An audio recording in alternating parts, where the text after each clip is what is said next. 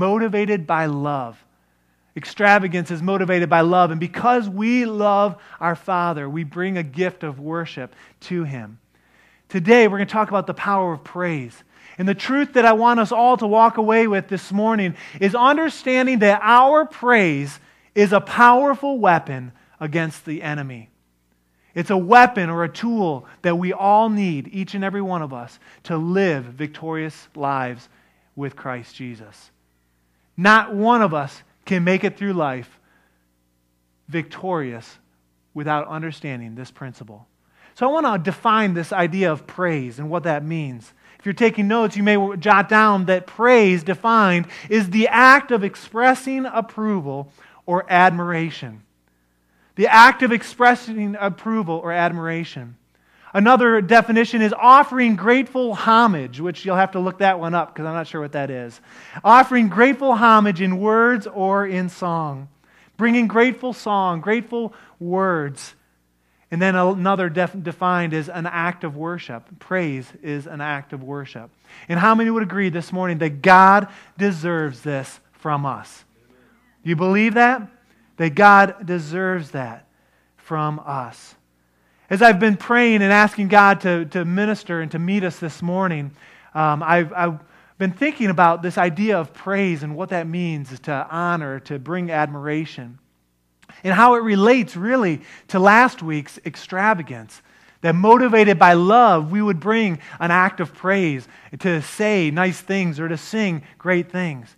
And then I was thinking about how I personally feel loved. Um, how many have heard uh, or are familiar with the, the book called The Five Love Languages? Uh, several of you. Well, there's five love languages that, that couples and uh, individuals and even kids uh, experience love in five different ways.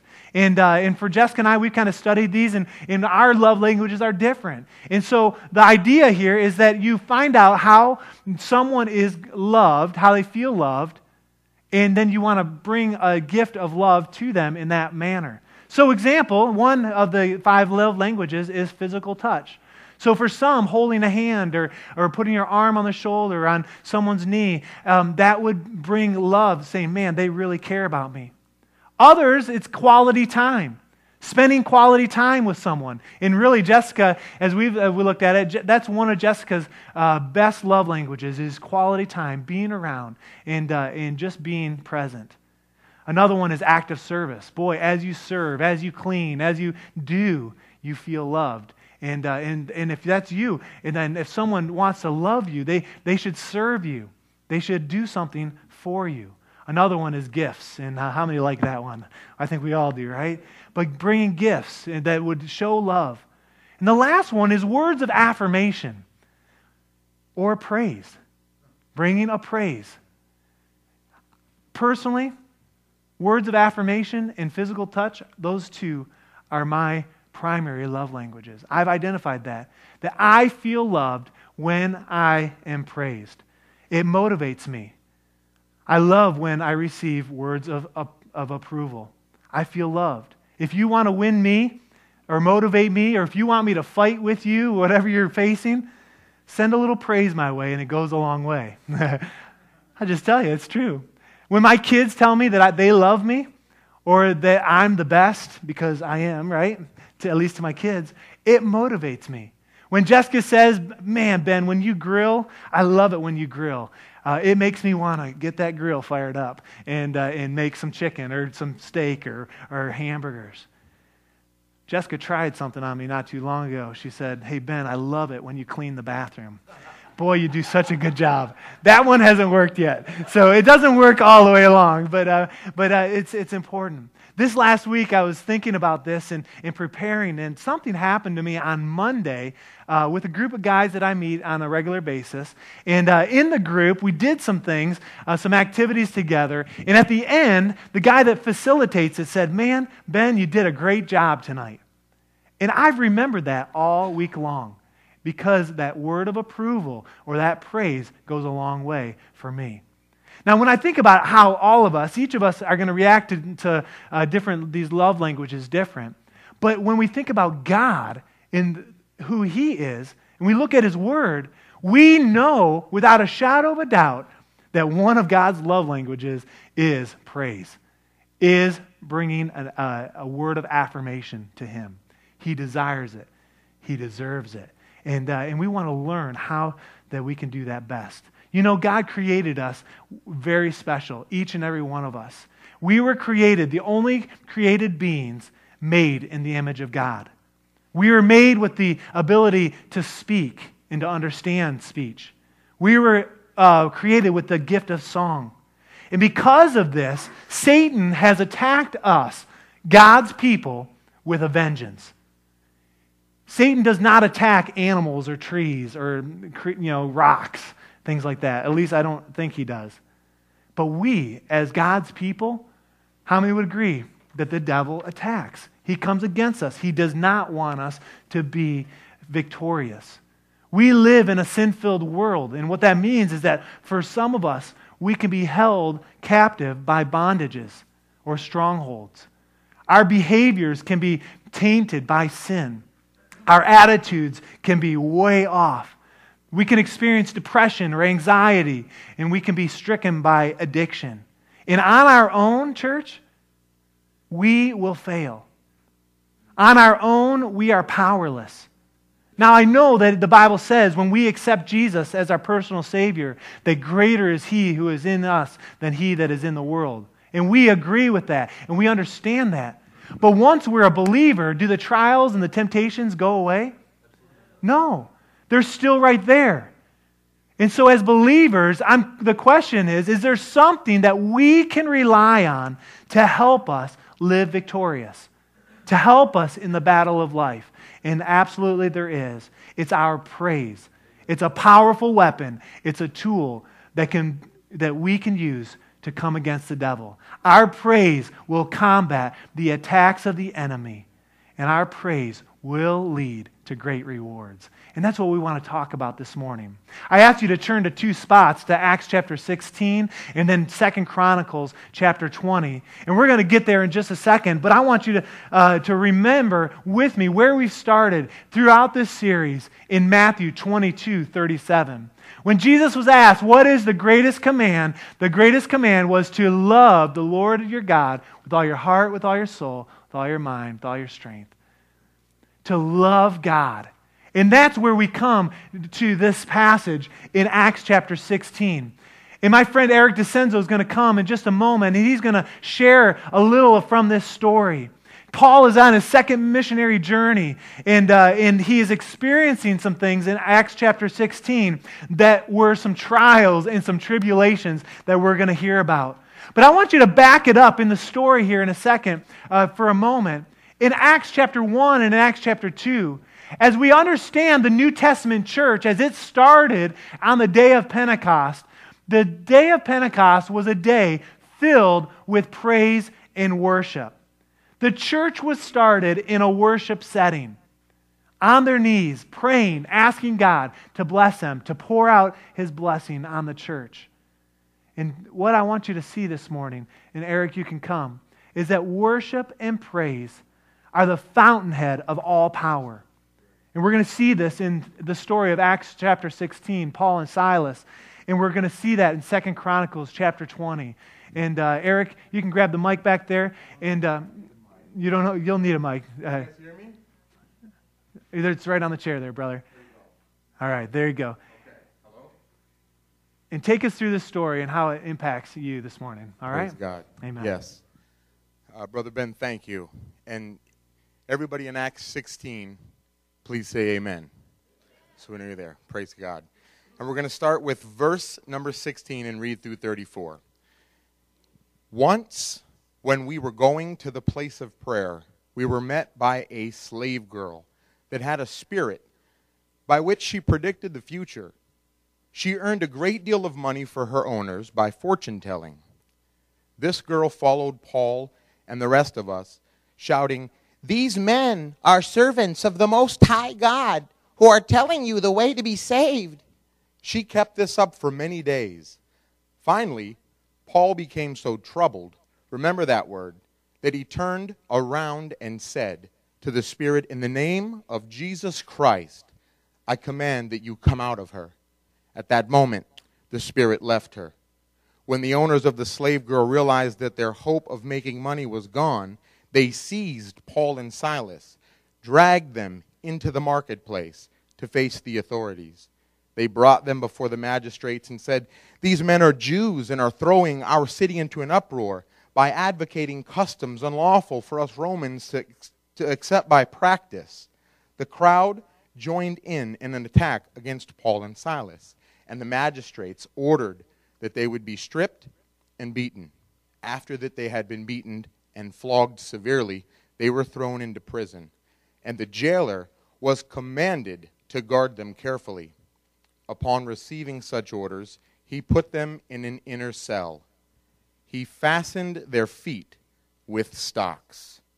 About midnight, Paul and Silas were praying and singing, sim, singing hymns to God and other prisoners were listening to them.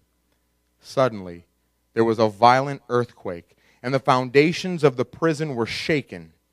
At once, all the prison doors flew open. Everybody's chains came loose. The jailer woke up and saw that the prison doors had been opened, and he drew his sword and he was about to kill himself because he thought that the prisoners had escaped. But Paul shouted, Don't harm yourself. We're all here. The jailer called for the lights, rushed in, and fell trembling before Paul and Silas. He then brought them out and asked, Sirs, what must I do to be saved? They replied, Believe in the Lord Jesus, and you will be saved, and you and your household. Then they spoke the word of the Lord to him and to all of the others in his house. At that hour, in the night, the jailer took them and washed their wounds. And then immediately he and all of his family were baptized. The jailer brought them into his house, set a meal before them. He was filled with joy because he had come to believe in God, he and his whole family.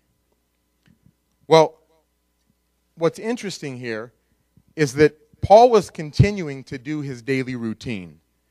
And this demon possessed girl would not stop nagging his team, his evangelical team, if you will. The New International Version says that Paul became so troubled. Remember, I said to remember the word troubled? But the Greek word that actually is used to translate that is grieved. So, reading it from this version, it says, Now Paul was grieved. Two reasons do we see that Paul was grieved. First, he was grieved by the very way that Jesus' name was being proclaimed. Remember, this demon possessed girl was seeking to bring attention to Paul's cause in a very incorrect manner. And it would have caused that the message of Jesus Christ be polluted by the jeering and all of the slander and the way that she announced it. Second, Paul was grieved at the nature of the exchange. Remember, Christ like Paul 2 Corinthians, excuse me, 1 Corinthians 11 1. Imitate me as I imitate Christ. Could he have not been anything but grieved by the way that one of God's children was being used by a demon to make money? He had to want her free. And she was bound, so he was grieved in an effort to protect the revered nature of God's name and to fulfill his commission, Paul commanded the demon to come out in Jesus' name. Well, the ones that gained money off of her disability, they got upset. So they had Paul and Silas brought up on some charges that were a little bit of a mixture of greed and lies and the charges were so heinous or they were so outrageous that it just outraged everybody into pure anger. Now, they were thrown into jail, but they weren't just thrown into jail. They were thrown into the worst possible place in this jail. They were thrown into the inner cell. The inner cell is a place that is reserved for the hardened criminals, for the individuals that, for lack of other words, had a guarantee or an insurance that they would never escape. They were thrown into a place that guaranteed through man's eyes that they would not leave. But let's not forget what Matthew 19:26 says. What is impossible with man is possible with God. So instead of complaining and murmuring, backbiting, plotting their escape, or even talking about the bad magistrates, Paul and Silas simply shut their mouth and obeyed. Even though they could have avoided jail altogether by simply speaking up in the beginning and saying that they were Roman citizens, they chose to avoid all evil speaking. Now, it's amazing to look at what James says here in action. Count it all joy. Because it's not the easiest thing in the world to do when you're being persecuted for doing what is right. It certainly isn't the first thing that you think of after being beaten and thrown into jail for helping someone. But it's the right way to react when you face difficult times and you are in your midnight hour. Job 35:10 says, "But no one says, where is my God, my maker, who gives songs at night." Psalms 42:8 says, "By day the Lord directs his love, at night his song is with me." Inside Paul and Silas there was a great weapon. We're going to touch on that in 2 Chronicles 20. This weapon is the power of praise and worship. While Paul and Silas likely sang through some of the Psalms, in the place that there was often no joy, and it was overheard by people that weren't used to hearing all of this joy. It literally set the foundation of the jail rocking. The doors swang open, and the bonds of captivities were loosed, and everyone that was now bound is free. But Paul and Silas still had a choice, and they chose to find their righteousness in Christ. This was a perfect time for them to escape, but they didn't go anywhere. You see, they didn't go anywhere because the jailer was just as important to God as all of the teachers that Paul preached to in the synagogues and all of the demon possessed people that Jesus set free. The jailer was just as important to God as everyone else. So Paul and Silas, they stayed there in the jail, even though God had rocked the foundations. They stood there in their righteousness found in Christ through the praise that was offered up by their mouth, and they were asked what every born again Christian longs to hear. What must I do to be saved? And at that hour, the Bible says that at that hour, salvation was given to their house. And it was through the power of praise and obedience came the opportunity to share the message of salvation. Amen. Thanks, Eric. That story is incredible how God worked through Paul and Silas. And again, like Eric said, Paul and Silas had an incredible weapon that they were able to use in the hour of their need, in their struggle. There's another story. I want you to turn with me to Second Chronicles. Second Chronicles chapter 20. And I want to look at this, and then we're going to tie and look at the, the similarities in these stories. In Second Chronicles chapter 20, it says, After this, the Moabites and the Ammonites, with some of the Meunites, came to make war against Jehoshaphat. And he was the king of Judah. Some of the men came and told Jehoshaphat, A vast army is coming against you from Edom. Alarmed, uh, verse 3, Jehoshaphat resolved to inquire of the Lord, and he proclaimed a fast for all Judah. Now, I like this Jehoshaphat already.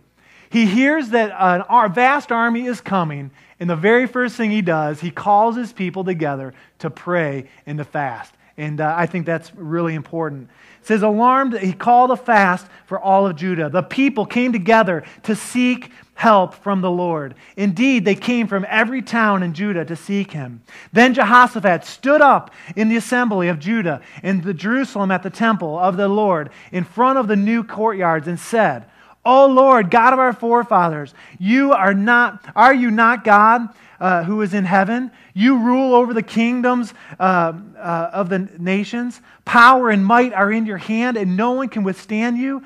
Oh, our God, did you not drive out the inhabitants of this land before the people Israel and give it forever to the descendants of Abraham, your friend? They have lived in it and have built in, in a sanctuary for your name, saying, if calamity comes upon us, whether the sword of judgment or plague or famine, we will stand in your presence before the temple that bears your name and will cry out to you in our distress, and you will hear us and save us. They had made a decision that they were going to serve God no matter what, that they were declaring that God was their God. But then, verse 10, it says, But now, here are these men from Ammon and Moab and Mount Seir, whose territory you would not allow Israel to invade when we came from Egypt. There was some area uh, in the province that uh, the children of Israel were not allowed to go into and to claim as the promised land. God said this is off limits. And so these areas were still surrounding. And now it says, so they turned away from them and did not destroy them. Verse 11 says, See how they're repaying us by coming to drive out uh, uh, of the possession you gave us as an inheritance? The enemy was tricking, and it was tricky and coming against the children of Israel at this moment, trying to take back what God had already given them. And, and they are there, and they're saying, Man, and so verse 12 says, Oh, our God, will you not judge them? For we have no power to face this vast army that is attacking us. We do not know what to do, but our eyes are upon you. All the men of Judah, with their wives and children and little ones, stood there before the Lord. Then the Spirit of the Lord came upon the prophet Jahaziel, son of Zechariah. And as he stood in front of the assembly, he said, verse 15, he said, Listen, King Jehoshaphat and all who live in Judah and Jerusalem. This is what the Lord says Do not be afraid or discouraged because of this vast army, for the battle is not yours, but it's God's. Verse 16, tomorrow march down against them. They will be, they will be climbing up uh, by the pass of Ziz, and you will find them at the end of the gorge in the desert of Jeruel. You will not have to fight this battle. Take up your position, stand firm, and see the deliverance of the Lord will give you, O Judah and Jerusalem. Do not be afraid. Do not be discouraged. Go out and face them tomorrow, and the Lord will be with you. I want you to just kind of circle that area in your Bible because you can go back to that promise no matter what you're facing, and you can claim that for you. That is truth. And then listen to Jehoshaphat's re, uh, response. Jehoshaphat bowed with his face to the ground, and all the people of Judah and Jerusalem fell down in worship before the Lord. They heard the truth and they responded by humbly coming before God and worshiping Him. Then the Levites uh, from the Kohathites and the Korahites stood up and praised God Praise the Lord, the God of Israel, with a loud voice. Early in the morning, they left for the desert of Tekoa. And as they set out, Jehoshaphat stood and said, Listen to me, Judah and the people of Jerusalem. Have faith in the Lord your God, and you will be upheld. Have faith in his prophets, and you will be successful. After consulting the people, Jehoshaphat appointed ten to sing to the Lord and to pray him for the splendor of holiness as they went out at the head of the army, saying, Give thanks to the Lord, for his love and endures forever. Verse 22, I would like you to underline in your Bible. As they began to sing and praise, the Lord set ambushes against the men of Ammon and Moab and Mount Seir who were invading Judah, and they were defeated. They were defeated. There's three realities that are similar between these two stories. And they are similar for each of our lives, no matter where we are today, no matter what we're facing. There's three things that are absolutely true that happen in life. The first reality is that the enemy attacked. For Paul and Silas, they were stopped. Their work, their work for Christ was stopped. They were thrown into the inner courts, the inner uh, prison, one of the most severe areas that they could have been. And they, the enemy was attacking. For Jehoshaphat and Judah and all of Jerusalem, their, their territory was being invaded, was being overtaken, just like God, uh, uh, or just like Satan tries to take back what is ours in Christ. The enemy was attacking, invading. And the enemy attacks us and he deceives us and, and gives us uh, uh, strongholds. And, and he attacks our family. He'll attack the church. He'll attack our finances or he'll attack relationships. The enemy was attacking. I'm wondering this morning where has the enemy attacked you in your life in the past? Where has the enemy tried to come against you and try to put strongholds or addiction? Or, or where has he tried to deceive you or your family? Where has he done that? But then, maybe more important, today, where is the enemy attacking you today? What strongholds are in your life today?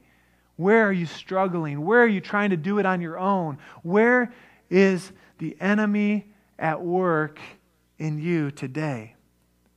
The second reality is that they were powerless.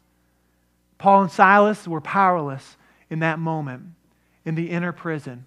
Jehoshaphat, it says that we have no power, verse 12, we have no power to face this vast army that is attacking. They were stuck. Their natural view of things was very, very dim.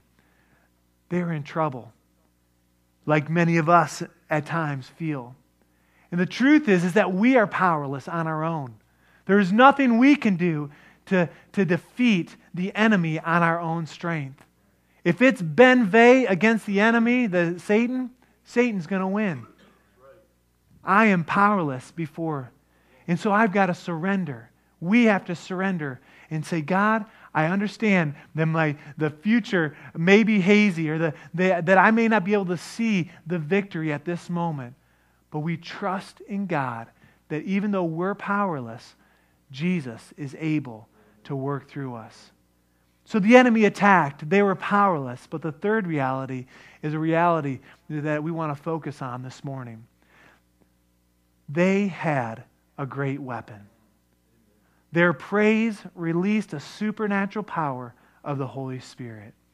Paul and Silas, one of my favorite stories of praise, the, because they were singing songs and giving God glory, an earthquake hit.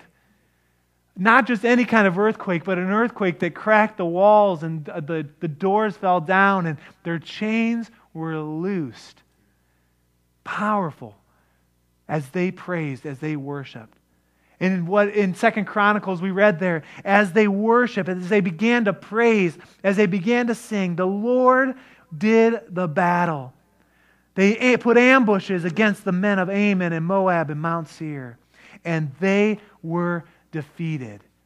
The Lord fought their battle. The truth for us today is that we have a great weapon. We have this great tool as well. Our praise is a powerful weapon against the enemy. Turn with me to Ephesians chapter 5. Ephesians chapter 5, uh, a great set of verses here that encourages us to live in the Spirit. It says in verse 15, it says, Be very careful then how you live, not as unwise, but as wise, making the most of every opportunity, because the days are evil. Um, and here we're acknowledging that we are living in a sinful world. We are living among evil. Therefore, do not be foolish, but understand what the Lord's will is. Do not get drunk on wine, which leads to debauchery. Instead, be filled with the Spirit. What does it mean to be filled with the Spirit? Well, let's continue. It says to speak to one another with psalms, hymns, and spiritual songs. Sing and make music in your heart to the Lord. Always giving thanks to God for the Father in heaven in the name of the Lord Jesus Christ we, if we're to live by the Spirit, we need to be full of songs and praises coming from our lips. We need to be careful how we live because the days are evil, it says. in 1 Peter chapter 2 verse 9 says that when we declare our praise, it calls us out of darkness. Psalm 32 7 says that praise releases bondage. Turn with me to Psalm, Psalm 100, one of the most uh, popular Psalms in uh, all of Scripture. Psalm 100, we'll read the whole chapter. It says, Shout for joy to the Lord, all the earth. Worship the Lord with gladness. Come before him with joyful songs. Know that the Lord is God. He, it is he who made us, and we are his. We are his people and the sheep of his pasture. Enter his gates with thanksgiving, his courts with praise. Give thanks to him and praise his name. For the Lord is good, and his love endures forever. And what is the reward when we find ourselves in this place? His faithfulness will continue through all generation. God is faithful to meet us when we praise, when we rejoice. I think Eric mentioned Matthew 19 26, said, Nothing is too difficult for Jesus. So we understand that Jesus deserves our worship. We understand that Jesus desires it. He desires our praise. Similar to the way that I respond to praise when someone says, hey, good job, Ben, or boy, that a boy, or, or keep it up, keep the good work up. The similar to the way I respond, and it makes me feel good, and it motivates me.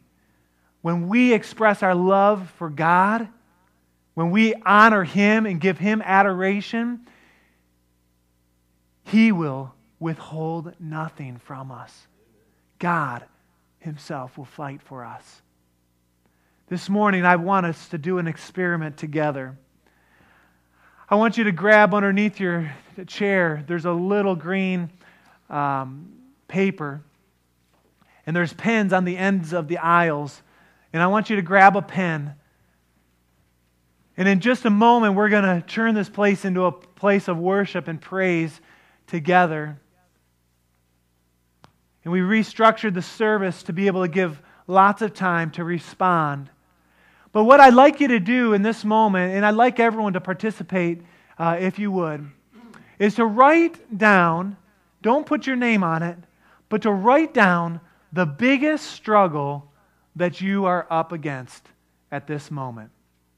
What is the biggest struggle that you're up against at this moment? Now, I know for some of you, the struggle could be huge. For others, you say, well, it's not that big. But I want you to think of the biggest struggle, the thing that you are holding on to. Maybe where the enemy is attacking your family or your relationships or your finances.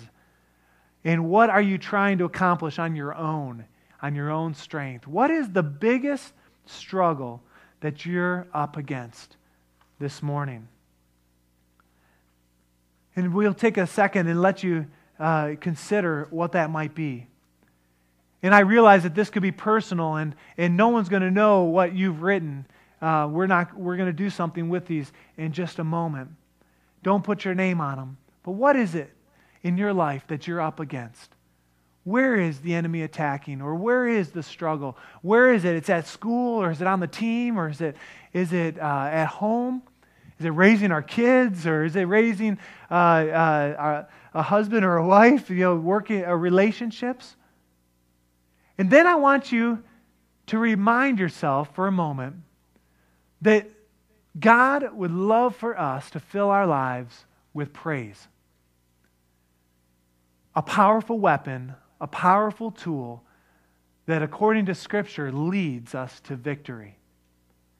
We define praise as expressing adoration, being, bringing grateful homage in song or words, or an act of worship. That's what praise is. Where can we do this? I want you to consider with me for a moment, and maybe you're still writing the biggest struggle that you're up against, or maybe the Lord will re- reveal where you're struggling at this moment. But where can you do this? Where can you praise? Where can you worship? Of course, here in a worship setting like this, when the body of Christ comes together, that is a powerful moment. But how many know we can worship God in our car? We can worship God under our breath at work or at school. As you work out, you can praise and worship the Lord. In the shower, you can praise and honor God. In, in, bed at night before you fall asleep, you can sing praises to God. Or when you wake up in the morning, the first thing off your tongue can be praise the Lord. And God can do a work and can help you face the day. One, it's something fun that we do as a family um, that is it's kind of uh, silly but we will sing this crazy song at the end of our prayer if we're praying for something uh, at, at bedtime or even sometimes at the dinner table. And when we say amen, if we got this, uh, if, we got, if we're in the mood, I'll kind of start off saying, Amen. And then all of a sudden, Logan saying, Amen. Then Reagan joins, Amen. And then everybody's saying, Amen, Amen. And we'll sing that until we're smiling and we're laughing. But what we're doing is we're declaring God's praise. We're on God for who He is. And of some steps that we can take as believers.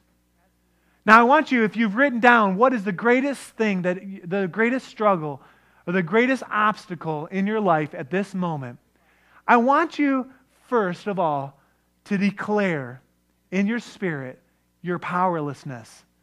That you, on your own strength, no matter what the struggle is, you, by yourself, you are not enough. Now, I don't want anyone leaving here uh, discouraged because after that, King Jehoshaphat said, Look, this army is too vast. We cannot defeat it. But then they turned after the prophet declared that the battle was not theirs, that God was going to fight it, and they worshiped. They found themselves bowed down humbly before the Lord. Now, we're ending this series at worship together with this power of praise because I believe God wants every single one of us to live our lives victorious in Christ Jesus, doing great and mighty things. And like Jehoshaphat, and like Paul and Silas, we need to find ourselves at a place of worship, surrendered to God, humbly before Him.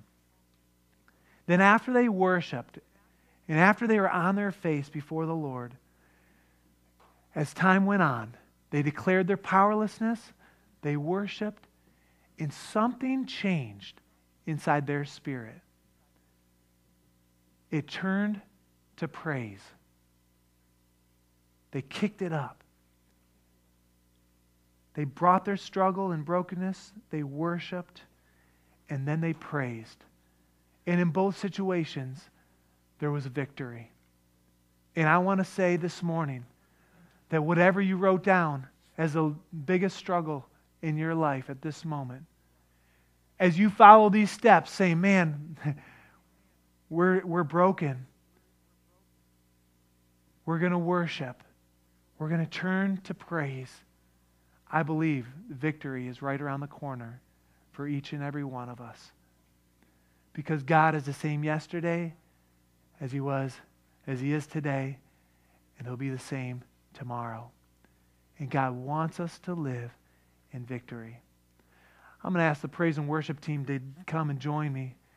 And I want the worship team to, to bring their little green slips first, and uh, if you filled one out.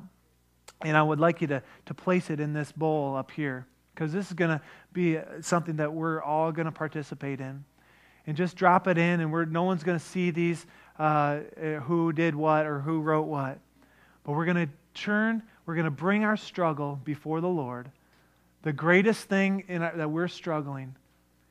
And in just a moment, I'm going to ask that we would do the same. That we would consider what we wrote out and consider our weakness. And that the Bible says in our weakness, He is strong. Jesus becomes strong.